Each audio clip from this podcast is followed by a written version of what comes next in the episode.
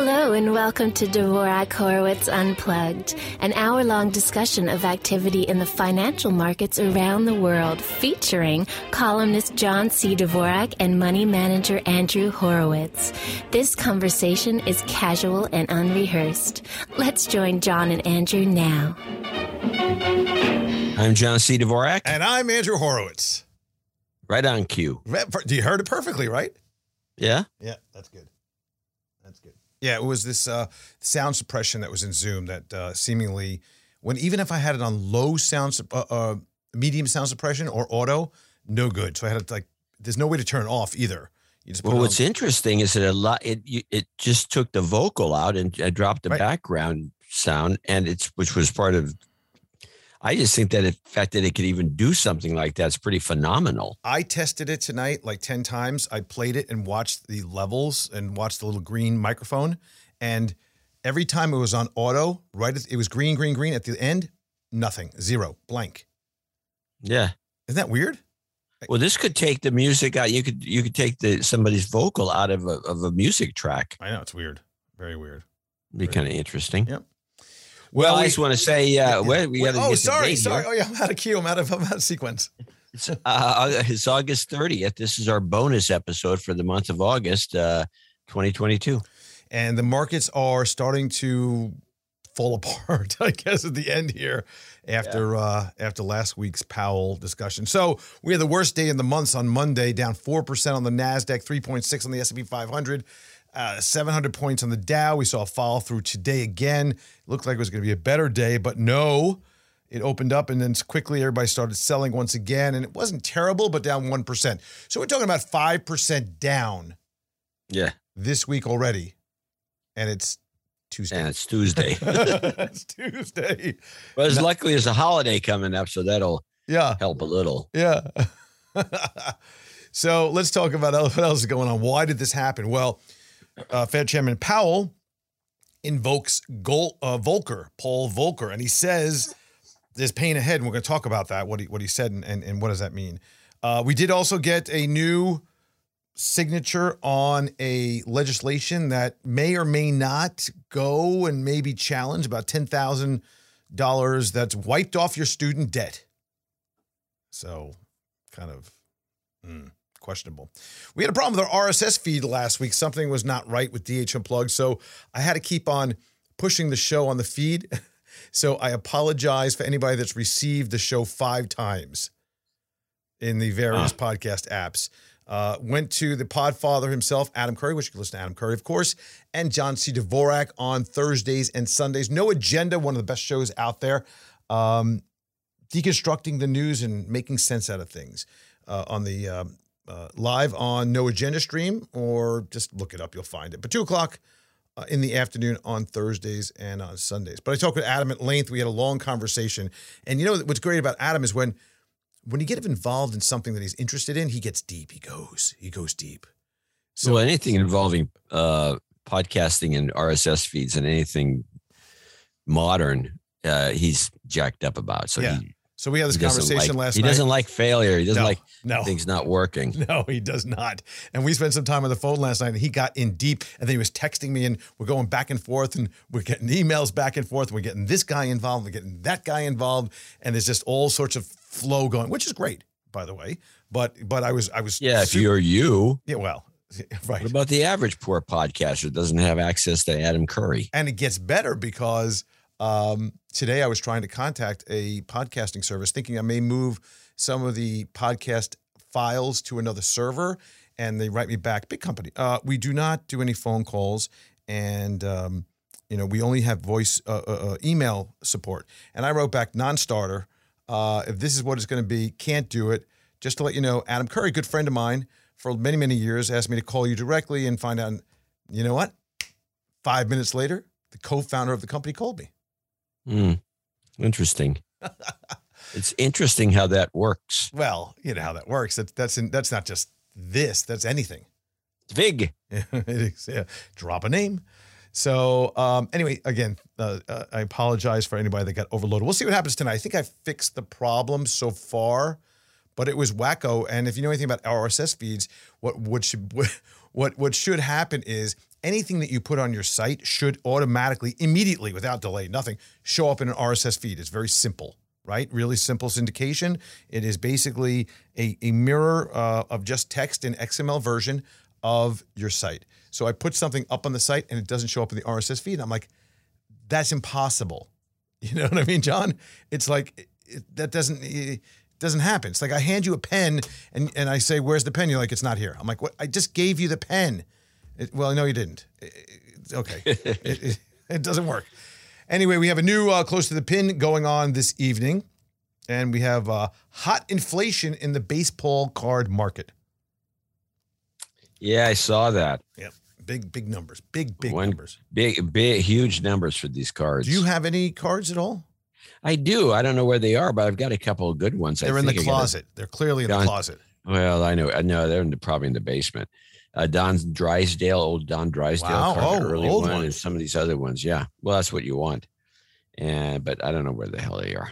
I have a lot of the Mets, the old Mets. I have like Felix Bion, Tom Seaver. Oh. Don't you have to pay to get rid of some of those? Hodges. Don Seaver might be worth something. Who was the guy that used to? I don't know if I wonder. I've got like the original rookie Mickey Mantle card. Is that, you think that's worth anything? I would think it is, yes. I would think it is. I wish. But do you – oh, you don't have it. I don't think mine are – I had boxes of baseball cards. So I used to flip cards and all that and color match and do these great games. And my sister one day got mad at me, and she just threw all my cards. I had them in a shoebox all over the streets. That was the end of that. And then I have one. This is your skeptical. This is Sharon? Yeah, this is Sharon. Sharon did that to me, yes. That's terrible. Well, it was years ago. Has she apologized? She has not yet. This is now going on 40 years. Well, no, I've had nothing but the highest regard and respect for Sharon until this story. Yeah, this went right down. So I have one box, not even a box. I have like this, I don't know what it would be, just a plastic case that they're all in for years sitting in a drawer. So hopefully one day I'll figure out this. There's a baseball card place around here. I'm sure I'll get ripped off. Now's the time. Yeah, definitely.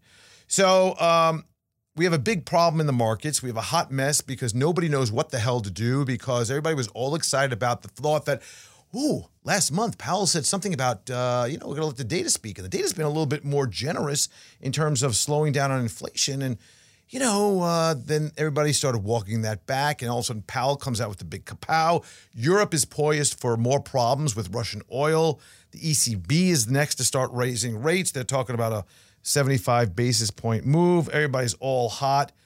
We have some important technicals that broke today. They were on the cusp of yesterday. They kind of fell through today. I don't know. It's just very confusing. Very confusing for a lot of people right now because there is there's some good numbers we saw out of earnings, some questionable outlook from many companies, and yet at the same time supply chain things are getting better and costs are getting a little bit better. But I think that the reality has struck when all these doves have come out. So right now, big problems. Before we get into this, I have a lot of little things to talk to you about tonight before we get into all this stuff. So big announcement, it's a tease. We put out these indicators under the name trigger charts. You know about that, right? Yep. So these algorithms that we developed over the years, they go on charts for a long time. They were available only on TradeStation. Well, we have a brand new distribution platform. New platforms are available. TradingView's coming shortly. We have eSignal. It's on Bloomberg. It's on MetaTrader, TradeStation. Anyway, so launch is going to be the first week of September. So watch the Twitter feed for this. Anybody that has any charting, now it used to be only on TradeStation. Now we can put on any chart. And there's a ton of stuff in education and chat rooms and all that stuff that we partner with this group to push it out on. It's awesome. So kind of cool. I also want to tell you about a Salesforce story. So we use Salesforce. So, credit cards expire, right? Yeah. So I put in the new credit card that I thought I put in. Billing was due on 8/14. So it's the 14th of August. On 8/29 yesterday, in the afternoon at about 1 o'clock, I get a threatening email. and warning about pulling forward the contract and locking me out and locking our entire office out. You know, the whole platform, not the whole office, the whole platform, the whole instance of Salesforce, right? I look at that, I'm like, huh, it's a weird email. It's just, I don't know, it's not sitting right with me. It doesn't look like an official Salesforce email. But okay, I'll bite. I look at it. I go over to Salesforce because I want to make a call and call my rep. Locked out. Well, how come you can't call the rep? Because I can't get into Salesforce to find the number.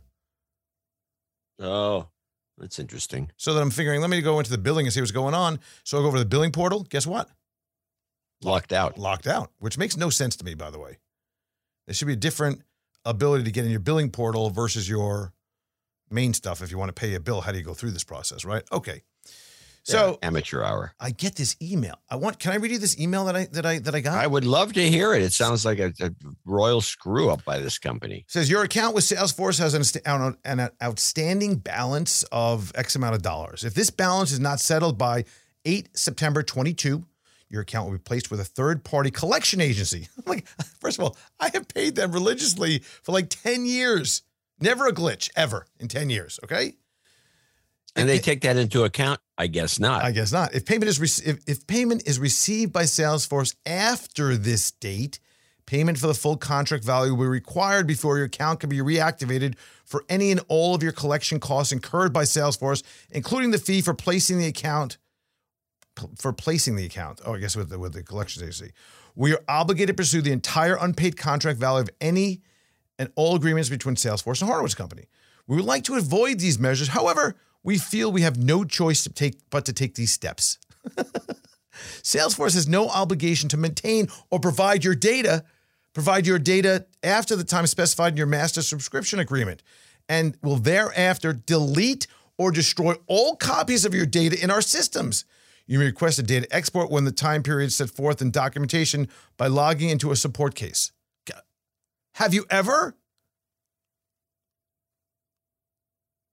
I wouldn't do business with a company like that. How unbelievable was that? So I finally get a phone number and I get a guy and I call and I'm like, what is going on? And there's no phone number to call this guy. It's just signed whatever his name is. And I write back. I'm like, what is going on? I call nobody understands the reps. They send it up the management tree. Nobody's ever seen such a crazy letter like this, especially because it was technically only 2 weeks late. If I didn't, so in other words, you weren't being phished. No, because every Salesforce was locked out. Oh yeah, I guess. Well, they had really good phishing job. Yeah, it's amazing phishing. So nobody in Salesforce has ever seen anything like this. They finally get to the guy. I do a phone payment of the amount. I go after this whole thing is resolved. I go over to the billing portal. My credit card looks just fine. So I don't know what is going on. That was terrible. Well, that's weird. Yeah. It sounds like that doesn't sound good at all. No. So that is there any alternative to Salesforce? I mean, there's Infusionsoft. There's a variety of different things. There's a good amount. There's Red Tail, I think it is. The problem, though, is, John, once you get in, it's hard to get out. Yeah, it's because of the data. So it's like my using MailChimp. Right. It's just very difficult to get out. Very difficult. All right. Can't you download all your data? Isn't there some sort of a service that will take everything you've given them and then push it into another system? You should be able to do that with blogging very easily. Right. But the problem is there are so many custom record kinds in Salesforce where you can create all sorts of custom relationships and related records. So we have, for example, you know, a person's record, and we have like these things called Know Your Client has step-by-step workflows that we create. It would be to undo this. Sounds like a nightmare. Nightmare. You could do it, but it would be a nightmare. I'd start working on it. Yeah. All right. Let's talk about some inflation. So everybody's all up in arms with inflation. You've seen recently the cost of gasoline coming down a bit. Yeah. Right? Yeah, a bit. Yeah.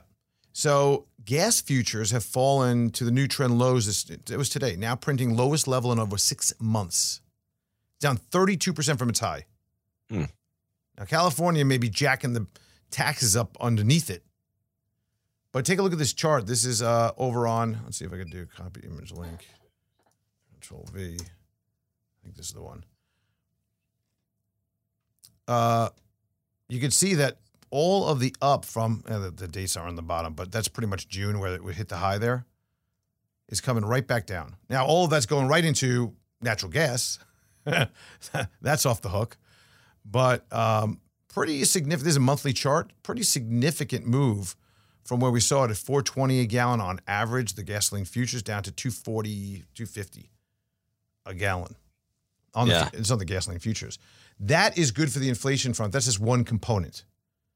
But people see that very readily. You know, you see the cost of – I mean, look what it was about a year and a half ago during the COVID thing. It was down by zero. Yeah. But free gas. Pretty much. Never was free, but yeah, pretty much. Pretty crazy. So that's something interesting to think about. I mean, you know, we are starting to see some of the indications that housing prices are coming down. So the first roll down of the Case-Shiller came out today. It was like 18.6% increase on a year-over-year basis versus the 19 expected versus the 20 from last month. So there's a little bit of a change in. Yeah, I wouldn't call it coming down, but okay. Yeah, not coming down, but it's not going up as badly. Not, that is correct. That is correct. And then we have. That's interesting. Let's move this here. Then on top of that, you have some of the prices of materials like lumber are coming down, housing slowdown in terms of sales, contract cancellations are up significantly.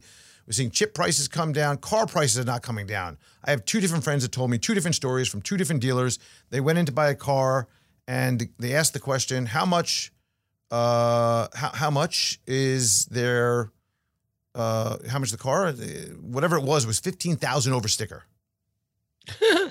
15,000 over the previous. That's unbelievable. It's a jip.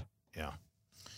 You know, Curry sold his car used to, or a dealer actually offered him the exact same price that he paid for it 4 years ago. Wow. What'd he do? Bought another car. Oh, he did? But didn't he pay a lot more for it? Turns out that it was a wash. Wow. Basically, he didn't pay or lose money. He has a newer car is all it is. Yeah, I have another 6 months of my car. We'll see what happens. So right now my car there's about $18,000 to $20,000 premium of what I can sell the car for compared to what I can buy it for off lease. So I may look into that. Not a bad deal. Because I have very low mileage. It's 2.5 years. That's 17,000. Oh, jump it. Nothing, yeah. All right, so the 50-day moving average, we did hold the 50-day moving average for the Dow Jones Industrial, for the Qs, the NASDAQ 100, for the S&P 500 yesterday slightly. Then all of a sudden, being a problem. Now, what's interesting, if you look at a chart, the 200-day moving average is above, 200-day moving average is above the 50-day moving average. And that's because we got that crossover on the short term when things started really floating down. Yeah. And the long-term trend is still higher. Well, the 200-day is still a massive resistance point, and it is rolling down. In other words, it's trending down the slope of the 200-day moving average. The 50-day started to turn up a little bit, which is a good sign. That's good. But the end of the month, here we are, light volumes into the summer, end of summer, before Labor Day. Big sell-offs going on. I would think that we're going to see probably a rally attempt into the end of the month. We're still, you know, then we set up into September, which is historically not a great month. Then we go into October, which is not historically a great month, but could go either way. And then you get the end of the year rally, which could set up for a little bit of a take back of some of these losses if we don't get crazy. September 23rd is the next Fed rate decision. Another point. I think it's going to 1%. Right now, it's 75% chance of a 0.75% increase. Yeah. Well, after this Volcker speech. Yeah, it was bad. He's telling us, hey, expect 1% at least. Yeah, so he used a couple of different words in his speech. Did you listen to the speech or read the speech at all? I read excerpts. So basically, it was an 8-minute speech, not very long, but he used the word pain. He said something to the effect of, you know, we know some of these actions that we're going to be taking will result in significant pain. Pain. That's not a good thing to say. I wouldn't think. No. And he also brought up Volcker. Yeah, which is telling you that he's not going to be reluctant to go a point or more. Right. For those Volcker was a maniac. He would just, his idea was to just jack it up as high as you could to break the economy because you don't want this long-term inflation going on. Yeah. So it's better to be in a, Volcker's thinking is better to be in a recession than to this long-term, have this inflation continue. You can't have it. Mm-hmm. That's no good. Right. So that's what he did. So, but bringing up Volcker is not accidental. The Fed doesn't do things that are accidental in their speaking. No, I'm sure they have a bunch of people going over every word. Every word. They're probably sitting in the back. Let's practice again. Let's practice again. Let's practice again. So, like I said, they basically walked back. Now, on Friday when the speech was going on, the markets were kind of moving along. And at one point, they were a little excited and happy. It wasn't until after he finished the speech. Now, the speech is usually put out concurrently or a little bit before he actually goes on so that the market can have information. And he goes through his speech, and the markets are jostling all around. Again, only about eight minutes or so of this speech. And then no questions. It was just 8 minutes and back to the golf course or something, right? It was like the ninth hole, take a break, go back, and just, you know, tee off on the 10th hole. So there's all of a sudden this hiccup, like people are like, wait. We're supposed to drive the markets up when the Fed speaks. That's what happens. But this looks like a major policy change from what we thought last time.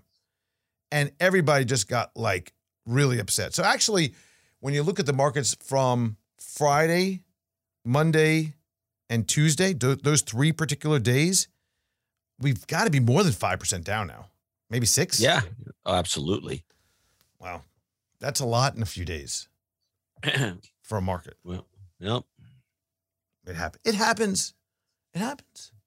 Things change. Yeah, White House is now prepping for what is going to happen and put a little bit of a lift into the shoes of the market sometime this afternoon, but that all fell apart. They say they think the employment numbers may be soft on Friday or softening. Well, first of all, I don't get it. So what does that mean? Do you think the White House and the administration or any of their speakers are going to come out with a statement that is different than what reality is on Friday? And why? Trump was really taken to task about this. He talked about a number that we're going to have a really strong number on Friday one time. People went crazy. Oh, my God. You know, the president does get advanced information. Yeah, I know. They would hound him about this. But this is okay? Yeah, because he's a Democrat. Oh, Democrats are allowed to say stupid things and do stupid things? Yeah. So, well, then there you go. Then there's proof in the pudding right there. So now markets are thinking, oh, we're going to have a soft number on Friday. So what does that mean? I mean, expectations are, I think they're in the 300s. So we're going to get what? 100? We're going to get layoffs? What are we going to see? We're going to see a negative number? We're going to see the unemployment rate and shoot up to 3.8% or something all of a sudden in 1 month? And if we do, does that mean that everybody's going to be either happy because they think the Fed is going to have to lay off, or they're going to be freaked out that, man, this is a lot worse than we think? You know, it's just crazy to me that there's this going on right now, that we have a pre-release that is questionable. Tomorrow morning we'll see tomorrow's Wednesday, right? So tomorrow we're going to see the ADP private payrolls report. On Thursday we're going to see the initial claims report.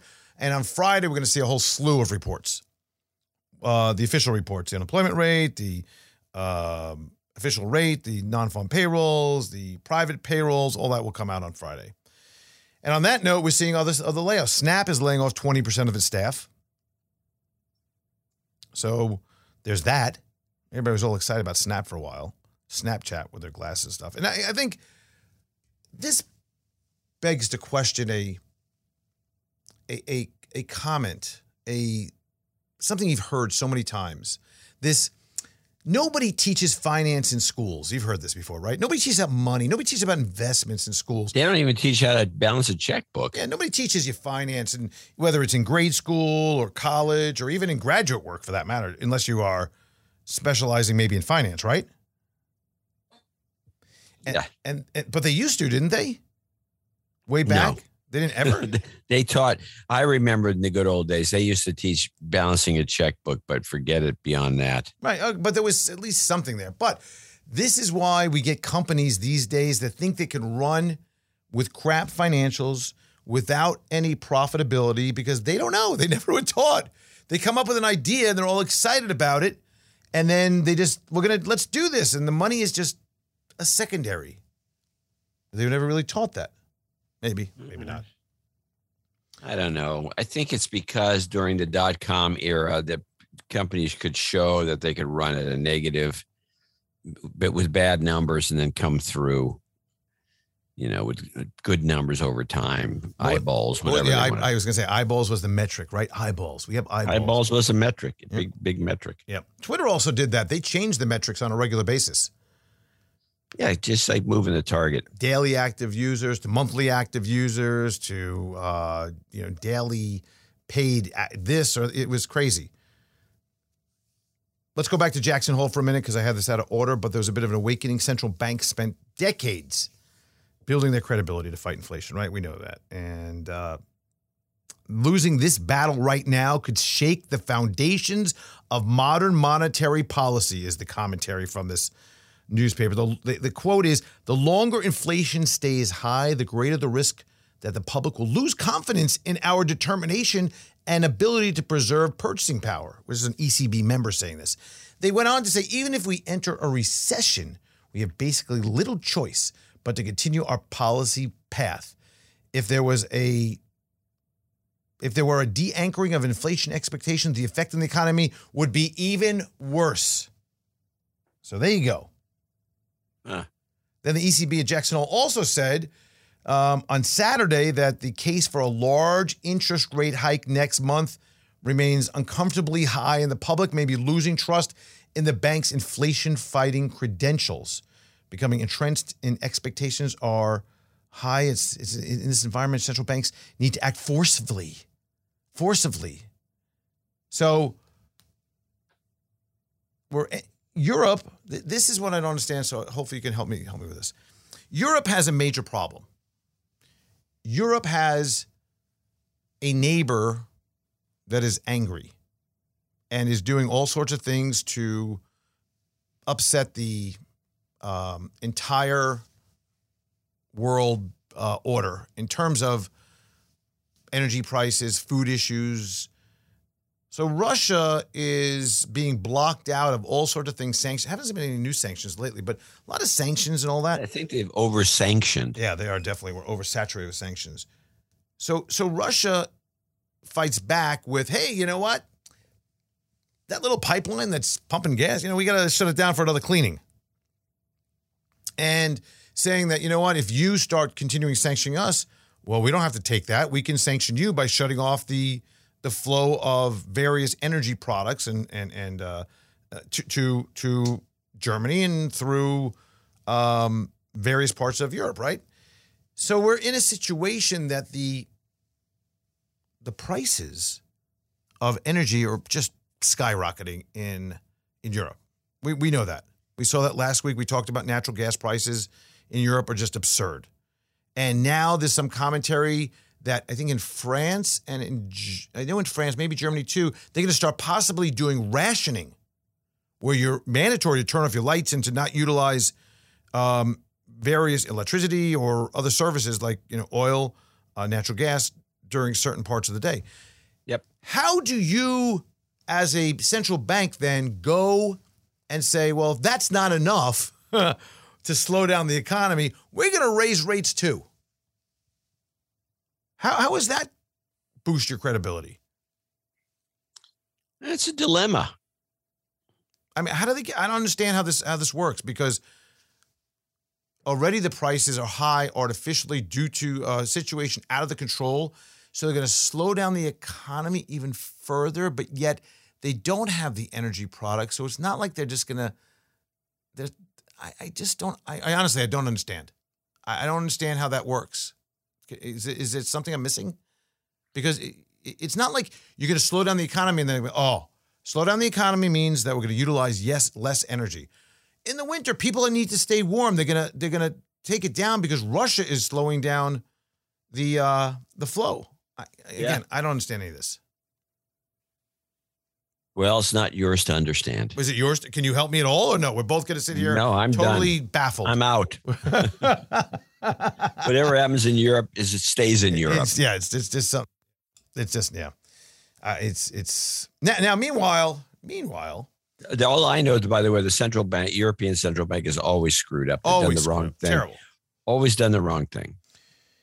They're always too easy, and have always gone so far to fund countries that could never pay anything back. Isn't that the truth? Yeah, it looks like it to me. Yeah.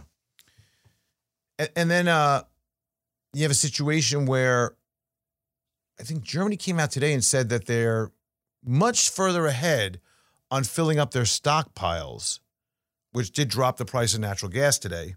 And oil came down a chunk today as well. But what's interesting is Saudi Arabia and OPEC have been talking. They were really upset last week. We talked about this, you and I think. And if we haven't, last week the discussion was that, hey, you know, oil prices have come down too much. We need to put a floor on that, and we may look to cut production because we want to make sure oil prices stay higher. And then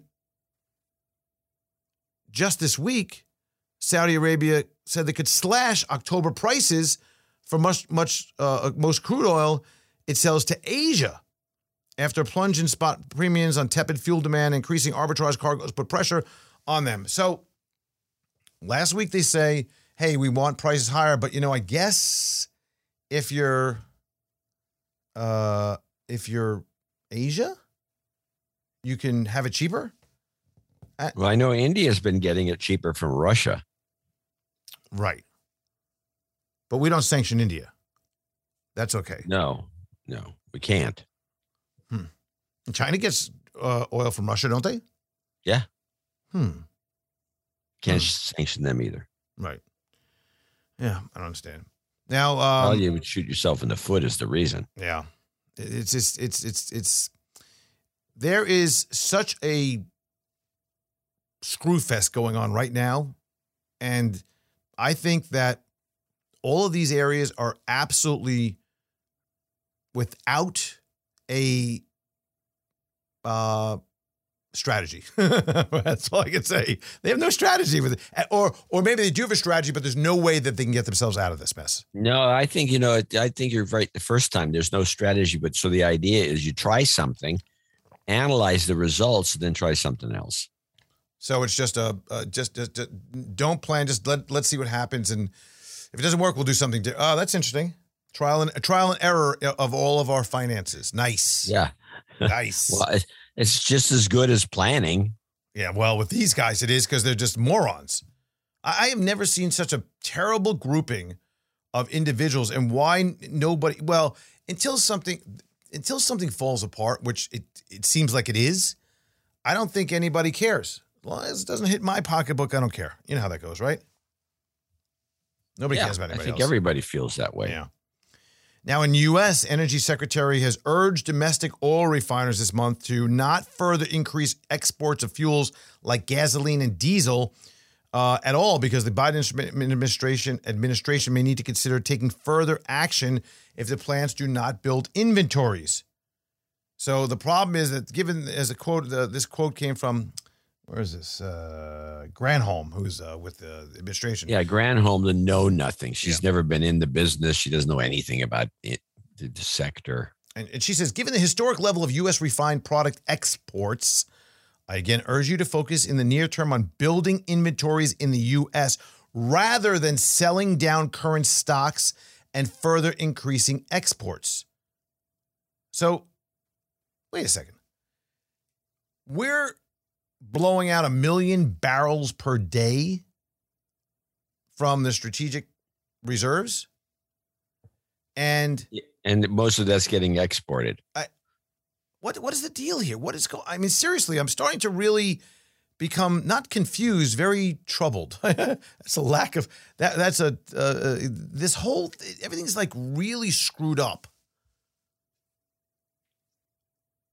I don't know what to tell you. I think that Granholm is just she is a screw up.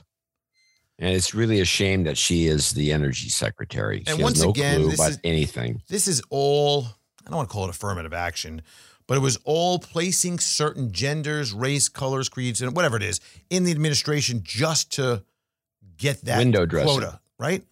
Used to be called window dressing in the day. I guess. Can't use that term anymore, by the way. Why not? Have you heard it? Anyone using it? No, obviously it's a faux pas. I mean, I use it for the end of the month, end of the quarter window dressing. I do say they're painting the tape, but why can't you use it otherwise? It's just it's racist. Oh, huh. Interesting. In China, it's going from bad to worse. Chinese technology companies, the big ones, the real big ones, are coming off the back of their worst quarter of growth in history. Again, this is not. Hey, it's the worst quarter since 1999. It's the worst quarter of growth in history. Yeah, the growth is off. Yeah, there's a big slowdown in the worst in the world's second. This is not, again, it's not. We're not talking about Sri Lanka here. We're not talking about Peru. We're talking about the second largest economy in the world. And we're talking about an economy that has a major focus on technology and helping the world with their technology. Their technology giants are coming off the back of the worst quarter of growth in history. So this is all being blamed on Beijing's strict COVID policy. And well, it should be. It is. I mean, it's idiotic what they're doing, but that's another story. Retail sales decreased year over year in April and May due to the resurgence of COVID-19 in Shanghai and other major cities. And China's technology sector continues to contend with a much stricter regulatory environment. Again, we're back to the same thing again, which we just talked about, right? The idea that they're having a bad time with profits and this massive regulation on top of it. It's exactly what we're talking about with the energy complex and with this administration, that they're just not thinking through all the different puzzle pieces and how they interact with each other. They're just pushing stuff and hopefully it works. Stupid. Yeah. Welcome to the new. Well, it's, it's a theory. So the question is the worst over? So let's keep reading. That is the big question. Yeah, well, let's keep reading. There's more. I'm thinking no. No. Authorities in China's city of Shenzhen shut the world's largest electronics market in, I don't know how to say it, Halongbai, and suspended service at 24 subway stations on Monday to curb an outbreak of COVID-19. Subway service at 24 stations in the central districts in Fulton and Lohao were also halted, according to the official local media. Now, even further. Profits at China's industrial firms sank in July, reversing previous gains as fresh COVID-19 curbs dragged down demand and squeezed factory margins, while power shortages due to heat waves threatened production. But again, so we have natural phenomena that is clashing with stupidity, causing massive problems with the financial systems. There's only one of those things that you can actually do something about. There's nothing you could do about natural phenomena, right? No, not a thing. Nothing you could do about, well, they could do something maybe different. Sell umbrellas. Well, that's sell umbrellas, right, yes. Or maybe air conditioning or fan shoes or something. But now profits of the China's industrial firms fell 1.1% in January through July from a year earlier, wiping out the 1% growth logged during the first 6 months. That's information from the National Bureau of Statistics, and we can't trust those numbers. Then your inference there is you can't trust them. Therefore, they're worse than they are. That's my guess. That would be the inference, right? Because it's not better. When you shut down a whole city, 16 million plus, which is the small city in China, that can't be good for the economy or growth. Can't let people go to work. The whole thing's a disaster. Now, explain one thing to me. What the hell happens in the benefit of shutting down a subway station? theoretically, if somebody's in the area and there's a COVID outbreak, can't they take a cab to another subway station and get on a train there? I guess if the cabs are, allow it. It's just strange. It's just strange. Why would you shut down? It doesn't make any sense. And one of the subway stations that's closed has got to be close to another one that's open, right? Because they're just sequential. Well, unless they shut down a group of them. No, they shut down 24, but there's got to be the 25th one sitting out there. That's the next one that's a little bit further, didn't get shut down. What is it, like sitting down during COVID? You could take your mask off because COVID only travels at 4.5 feet and above? Well, you're asking the wrong guy. Oh, a lot of things I'm asking the wrong guy. Do I need to get another host? He's going to say the same thing. That is true. That is true. All right, let's see what else we got here. On a lighter note, we're back to our baseball card discussion. So a mint condition Mickey Mantle baseball card sold for $12.6 million. Wow. Now that's an investment. Yep, blasting into the record books. You probably could have bought that same card just a few years ago for $1 million. Which is still unbelievable. $1 million is still a lot of money. Yeah, but that's the point. We had $1 million. I'm not going to. That's bull crap. Yeah. But somebody did. Yep. Now this was a new record. And the card eclipse. So I will share with you that, in my opinion, this is Beanie Baby territory. This is the same thing. Now, baseball cards have been around a long time, of course. But, and you want to call them art, whatever it is. But it would seem to me that if you had a card at this point of time, maybe time to get rid of it. If you get a good price. That's what I was telling you to do. Yeah, I got to look at my cards. I'd get rid of mine, too, if I could find them. Yeah, I'm going to go look for mine and see what I can get. Maybe I'll put them into some plastic somethings to make them look like I preserved them. Yes, you need to put them in something so it looks like you know what you're doing. Yeah. So, actually, I have a friend who sold his collection for $25,000 recently. Just like 3 books full. Nice. What are you going to do with them anyway? They sit on a shelf for years. It's like, hey. That's like my stamp collection. Yeah, John, if I go over to your house and you invite me over, John, you're going to be like, hey, Andrew, you want to see my stamp collection? Is that going to happen? No. No. Have you ever done that? Yeah, when I was 14. Right, right. Or my coins. Look, I have all the quarters from all the states. They fit into the daughter's got that. She's got that collection. So the rare Mickey Mantle card eclipsed the record just posted a few months ago, which was $9.3 million for the jersey worn by Diego Maradona when he scored this contentious hand of God goal in soccer's 1986 World Cup. Still too much. $9.3 million for a jersey. I mean, for one thing, it's only going to end up in a bar. That's where these things go. Or in a Hard Rock. A Hard Rock, a bar, or a man cave in a frame. And so what? 10 years from now, you won't remember the guy. Well, somebody might in Europe. I don't even know who this guy is. Diego Maradona. Maradona. You know who that is? No. Yeah. The hand of God goal. Goal! Yeah. All right. Now, here's a question for you, which you're not going to know the answer to because you haven't had an answer to anything yet tonight. So I'm going to. I'm on a roll. You are. You're doing great. So the question is this a good idea? Is this a good idea? The Biden administration plans to ask the U.S. Congress to approve an estimated $1.1 billion in arms sales to Taiwan, including 60 anti-ship missiles and 100 air-to-air missiles. Why are we getting involved in this? To sell arms?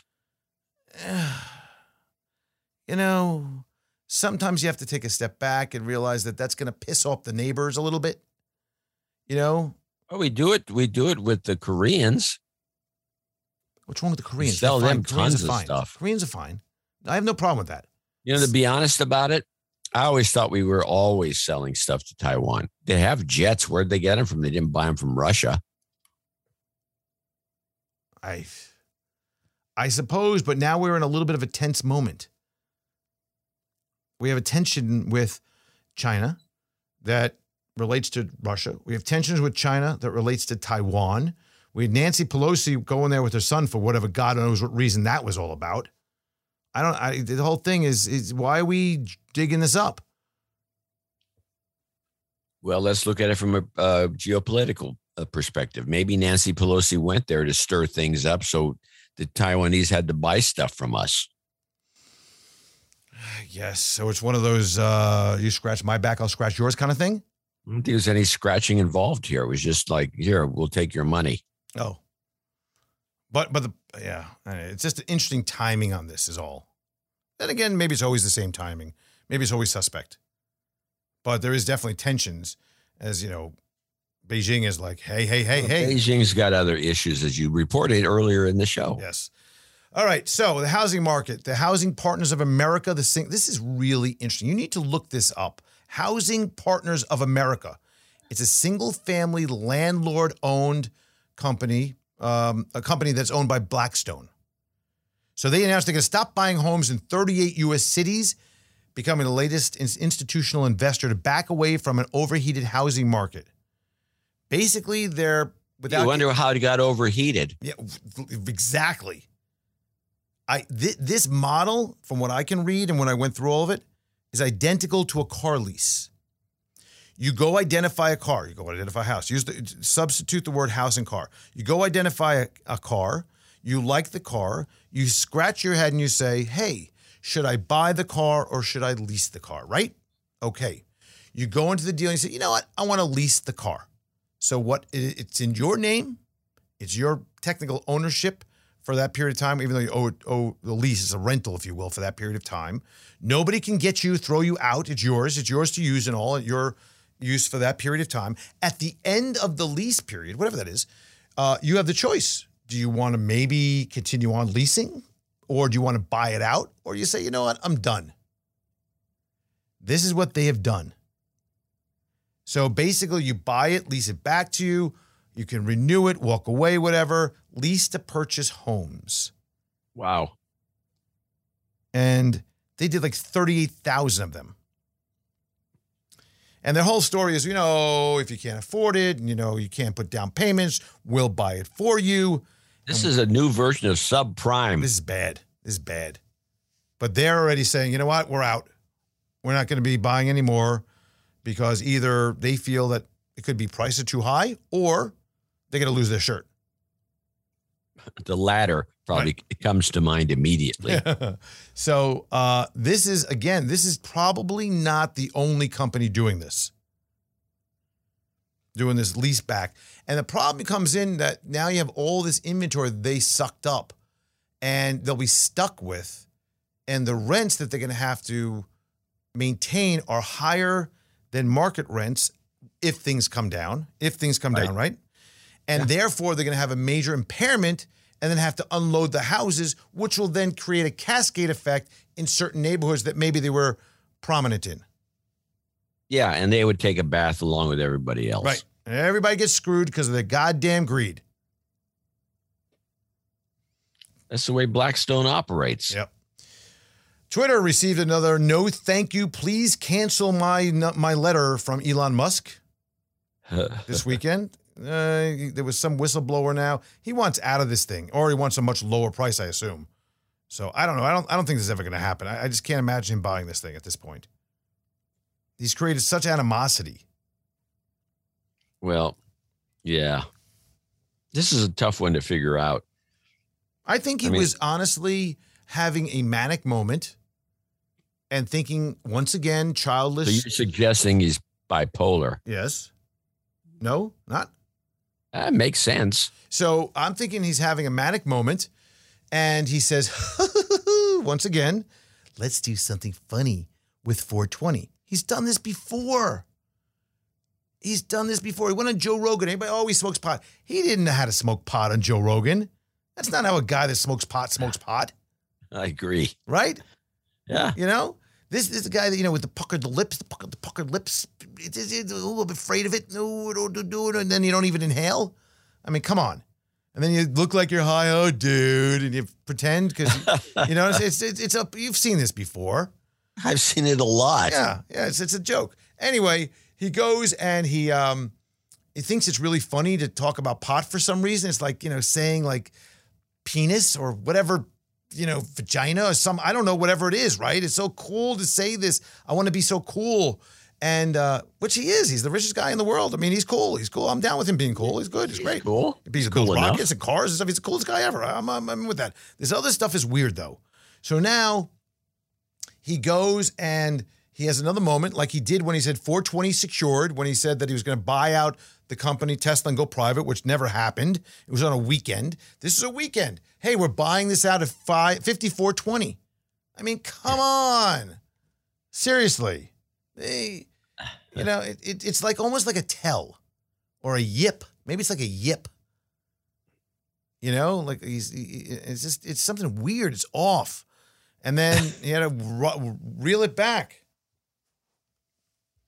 I don't know. His advisor should have like said to him something like, you know, whatever. Well, I don't know what the deal's, what's going to happen. All I know is that during the moment where the stock was in play, Twitter, when it was in play before he said, I'm out of here, because I think you get too many spam bots, which is his excuse. During that, I think it was like about a month, I think it was in play. My followers went up by thousands and thousands. Really? Yeah. And then when he left the deal and he said, no, it froze again. So you think, okay, hold on a second. So let me just decipher this. You're thinking that Twitter was pumping the bots during the time when he came on so that they can continue showing strength in the overall users, thereby trying to keep the deal alive. Is that what you're saying? I'm not saying that because I don't know that that's what happened. Oh. But it's a possibility. All I know is my numbers went skyrocketing, got me up to a pretty decent 102,000.6. And once the deal was off, nothing. It's just like dead in the water. That's weird. It's the damnedest thing I've ever seen. Yeah, that doesn't seem like people are going to start following John C. Dvorak because Elon Musk is buying Twitter. I'm sorry. That doesn't seem to be the reason. Doesn't seem right. Maybe they think, oh, they follow Elon. And maybe you came up as an alternative. I didn't come up. I can assure you. All right. Quick comment on tech, and then we'll talk about the close to the pin. And, of course, get ready for the donation section where you're going to be asked to donate and provide for a couple of shekels to fund the show. But the question I had on this was, again, I had a lot of questions tonight. Sea change or a one-off? Dell Technology posted its slowest revenue growth in 6 quarters just last week as a surge in the dollar. So that's the excuse they're using there. And COVID-19 flares up. Thank God there was no hurricanes because they would use that as well as their excuse. It also offset a jump in enterprise-focused business. So the dollar surge this year has eaten into earnings from companies like Microsoft and Apple, which has been a big problem. But their revenue rose 9%. It was roughly in line with market expectations. Consumer revenue fell 9%. So it was continuing on with the weakness that we saw with Intel and Lenovo as, this weakness after the pandemic-fueled boom that everybody had a Wayfair desk, restoration hardware, couch, great computer, an Xbox and an Oculus headset. Not to mention a smoker from Traeger and what else? And exercise equipment of all sorts. So I don't know. I knew that. I said, that's my theme for today. I'm guessing with Dell, it's just a one-off. I would think so also. I've heard some good things about backlogs in a good way, with so much orders. But they're making all their stuff. This stuff's made in China. It's Chinese goods. Yeah. And they know how to handle this. Right. And they haven't been making the little cheap machines like HP has and these little Chinese boxes, which I have a couple of. Yeah. And they're dynamite, by the way. They haven't gone that way yet. The $165 computer that's actually decent. They're going to have to get into that business. I used to build our own computers for the office and all that, but these Dells are sharp. I got two of them. The problem with building computers is they always cost more than a cheap Dell. And the Dell also has enterprise grade security all over the place in the systems when you buy the business versions. So if you're going to build a machine, you're going to take a beating. you have a nice machine, you'll understand it. It's fun. It's kind of a hobby thing. You can still do it, even though it's all just, you know, finding boards and slapping them in. But it's a, it's not a way to save money. Right. Actually, this computer that I'm on in the studio we built, so it's got, good. It's one of these like heavily insulated boxes, so you don't hear it all. Yeah, no, the silent machines are the way to go. Yeah. Just to let you know, this is the time when we say, hey, you know what? Yeah, you love the show. You spend some time with us each and every week. You're listening right now. You're on a walk. You got your phone. Take it out. Go to the DH Unplugged website, dhunplugged.com. Anywhere on the site, there's a yellow button that says donate. And that is your way of giving back a little bit to us for all that we give you. All the love that John and I spread. All the information that John knows nothing about is yours today, for free. Today, only today. Only today, right. On sale today. It's the holiday coming up. On sale today. Hey, we have a new Close to the Pin that we're announcing. Yeah. Bed Bath & Beyond. Yes, your favorite. So that stock was all over the place. This is impossible to figure out. You got kicked off the game for picking it. I know. Just a couple more days would have been fun, but yeah. A couple of stocks did that recently.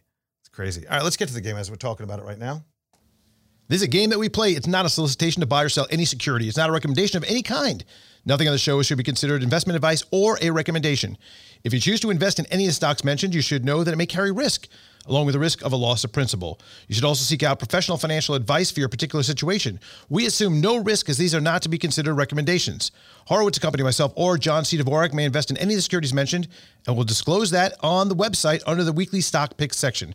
You can go to dhunplugged.com and see all the names we discussed in this segment, along with the performance information from the date discussed, as well as any additional important disclosures. So a lot of stuff looks the same. Yeah, this is not a good time to listen to us. Yeah. I mean, we get on a roll. Yeah, no, this is not a roll. This is like a English muffin. This is just because it's the market that's creating the situation where we should be selling, we should be shorting what we want to buy, and we should be buying what we want to short. Yeah. And that happens during periods of uncertainty, and we're in that moment. And I would just say that whatever we pick here, this is actually classic game because we have no idea the way things are headed. I mean, I should just be shorting stuff left and right. I'm going to go long again. But the problem is this ridiculous volatility. So what happens? Yeah, the volatility which flips these things around. I just got kicked off of Meta. How does that work? Right. Meta was really good. Then Meta came up and then came back down. In other words, it was moving hot up to the upside and then just reverse right down. Yeah, so it's going to sit on this. So if you look at that, if that had a 15% stop, that means you were up about 14% on it.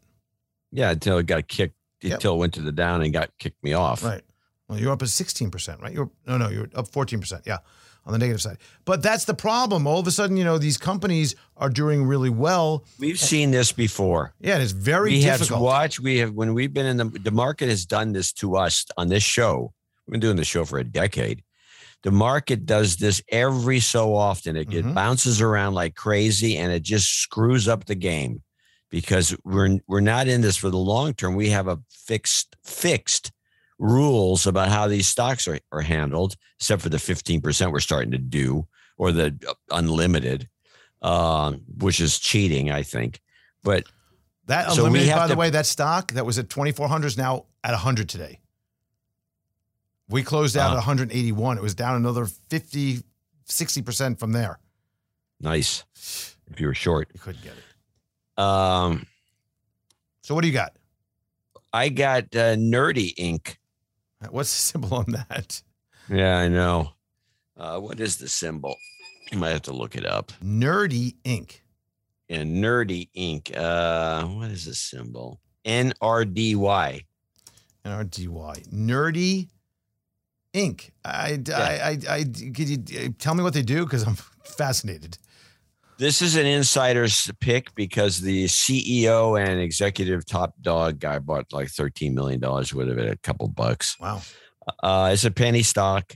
They do educational classroom software. Oh. And I think they put in whole systems. Right. And under tutors, they've got some fancy name. If you heard the name of the product, you never think it came from a company called Nerdy Inc. It's dumb, but But there they are. And they're on the New York Stock Exchange. So I don't even know how they stay on there with their numbers the way they are. But okay. I wasn't going to put anything on there, but I'm going to put something on here. So it's 9-1, right? No, 8:31. Tomorrow's 8:31. Let me just get this updated. 8/31/20. So I'm going to put something on here that on a long side, which is a stock that I like. It's really interesting. It does CRISPR, if you follow CRISPR. Oh, yeah. I was, you know, I've looked at that stock. Well, there's a couple of them. Putting that in. This one, well, I like the one is CRSP or whatever it is. CRSP. That one. There's Edit. Yeah, CRSP. There's Edit. I'm going to do Beam Therapeutics, which is within the genre of CRISPR technology, but this is a base editing. This is hardcore down to the base of the genetic code editing that these guys do. So it's even deeper than some of the Edit, Editas, Invitae, and CRISPR. So we're going to put that in there. They were down a little bit today, down only about 1% today. So I'll put that in there. I'll put a CRISPR, Beam, B-E-A-M. But I encourage people to, if nothing else, go look at what they do. It's pretty fascinating stuff. The scissoring of the genetic, DNA and various genetic code to... We're all doomed. Yeah, exactly. All right, well, we're going to sign off because we're running a little bit late. Okay. I will see you again next Tuesday after I get back from New Orleans. Have fun in New Orleans. Thank you. The FSU-LSU game is this coming Sunday, so it's going to be fun. I'll see you next week. All right. Adios. All right, bye. You've been listening in on a conversation with John C. Dvorak and Andrew Horowitz. Hope to be with you again soon. Bye-bye. Now, I'm not broke, but badly bent. I'm not down to my last cent, 'cause I got $1, but it's my last dollar bill. Yes, sir. In my pockets, there's a dent. All my dough is nearly spent, but I got $1, and it's my last dollar bill. Oh, I'd love just one more buck fortune left me by chance. Now, here's a hint, I feel like a mint. You can hardly tell by a glance. I don't care, no millionaire can give me the icy stare, 'cause I got $1, my last dollar bill.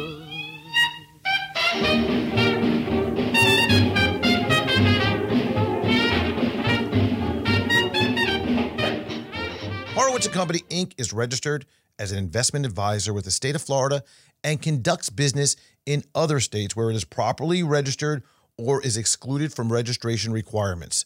Registration does not imply any level of skill or training.